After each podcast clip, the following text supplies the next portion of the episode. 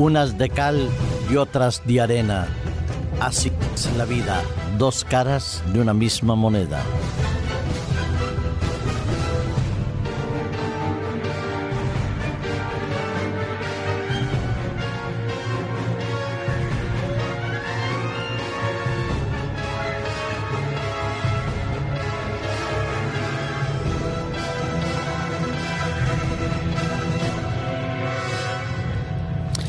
Encontramos en el ser humano dos maneras de concebir la vida.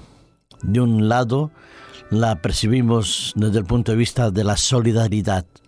Nos preocupamos y deseamos ayudar a los otros.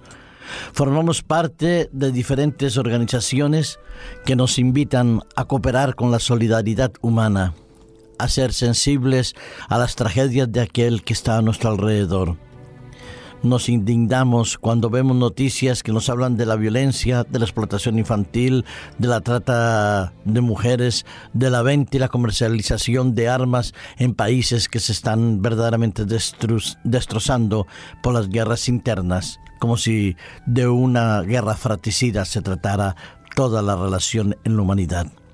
Sí, esa es una cara de una moneda. Somos capaces de implicarnos para solidarizarnos con las necesidades de los otros. Un ejemplo de ello lo tenemos en estas unidades de móviles de emergencia creadas por la Cruz Roja hacia el año 2004. ¿En qué consiste esta unidad móvil de emergencia para poder atender a la gente necesitada?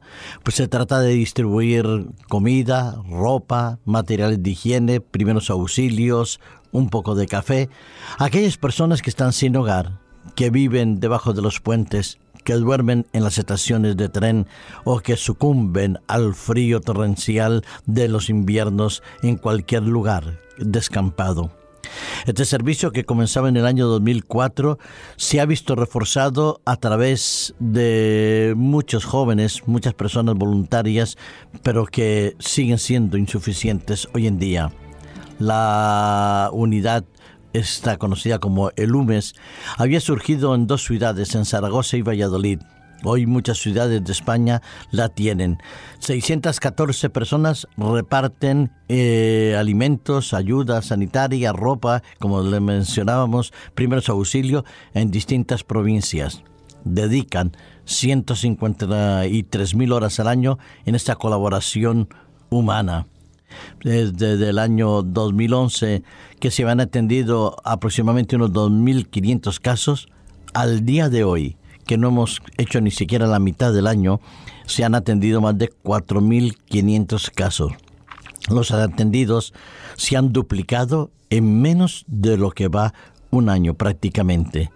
Los usuarios han cambiado, ya no solo se atienden aquellos que se llaman los mendigos, hay muchas personas que han perdido sus hogares por la crisis, que se encuentran en situación de paro, que han perdido esas ayudas sociales que el gobierno brindaba o brinda. La recaudación cada vez es más necesaria de nuevos fondos. Se detecta una mayor necesidad de asistencia. Es necesario llevar a personas de un lado a otro a los hospitales para que puedan ser atendidos en los casos más graves, por congelación, por golpes de calor, por agresiones que sufren aquellos que están sin hogar y sin techo. Muy bonita esa solidaridad humana, esa prueba de amor, de cariño y de ternura que se expresan los seres humanos entre unos y otros. Es una parte de la realidad que vivimos. Me contaba un amigo que ha recibido una visita hace muy poco de una asociación humanitaria se ofrece pagarles lo que deben de hipoteca para que no los echen a la casa, a la calle dentro de pocos días. Tienen dos niños, de los cuales uno no tiene más de tres meses. Esa es la solidaridad humana y eso es bonito. La otra cara de la moneda, sin embargo, también la vemos en una gran parte de la población. Desafortunadamente, quizás sea la mayoritaria, aquella de la indiferencia, de el pasar de lado de aquel que no necesita, mirándolo quizás con un tanto desprecio o haciendo comentarios que a veces ofenden no solo al ser humano, sino ofenden al Creador. Vivimos en sociedades eh, con aglomeraciones de personas en los edificios. Casi no nos saludamos, no nos conocemos, no sabemos quiénes somos ni a dónde vamos. Hacemos el saludo de cortesía mirando hacia el techo o al piso del ascensor. Hola, buenos días, ¿qué tal? Y nada más. Preguntas de rutina, respuestas de conveniencia o de cortesía o simplemente de políticamente correctas.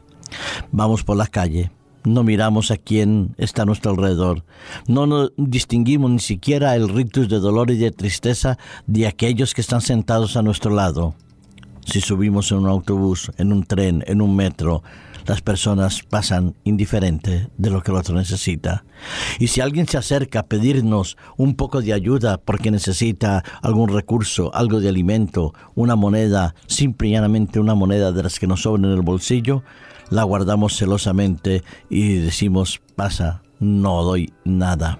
Sí, la mayoría de las personas actúan de manera indiferente hoy en día. Quizás porque la maldad y la perversión y las estafas y el fraude y el engaño ha ido de aumento en aumento. Eso es verdad. Pero a nuestro lado también constatamos que cada vez tenemos una población más envejecida. Somos más ancianos quedamos muchos viviendo solos en nuestros pisos. Y entonces, ¿qué suceden? Suceden tragedias como la que se vivió en la localidad eh, zamorana de Cañizal, donde se encontró el cuerpo de un hombre que hoy podría tener bien 73 años, pero resulta que él había desaparecido hace más de 20 años. ¿Cuándo murió? Nadie lo sabe.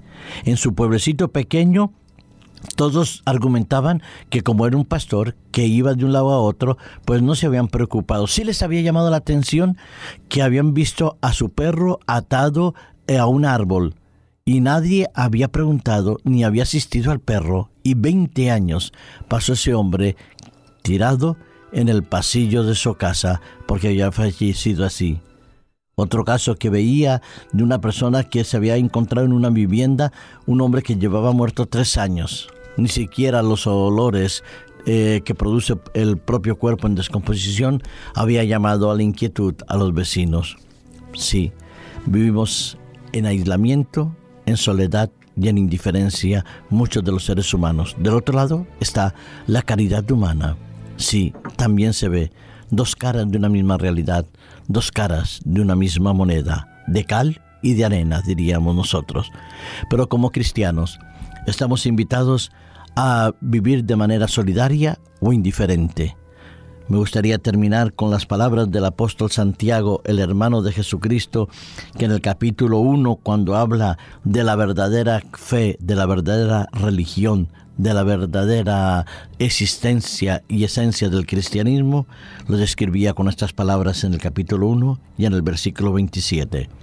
La religión pura y sin mácula delante de Dios el Padre es esta, visitar a los huérfanos, a las viudas en sus tribulaciones y guardarse sin mancha de este mundo. Así es, solidaridad, atención y cuidado con el más necesitado. Esa es la verdadera religión la verdadera fe y la esencia pura del cristianismo.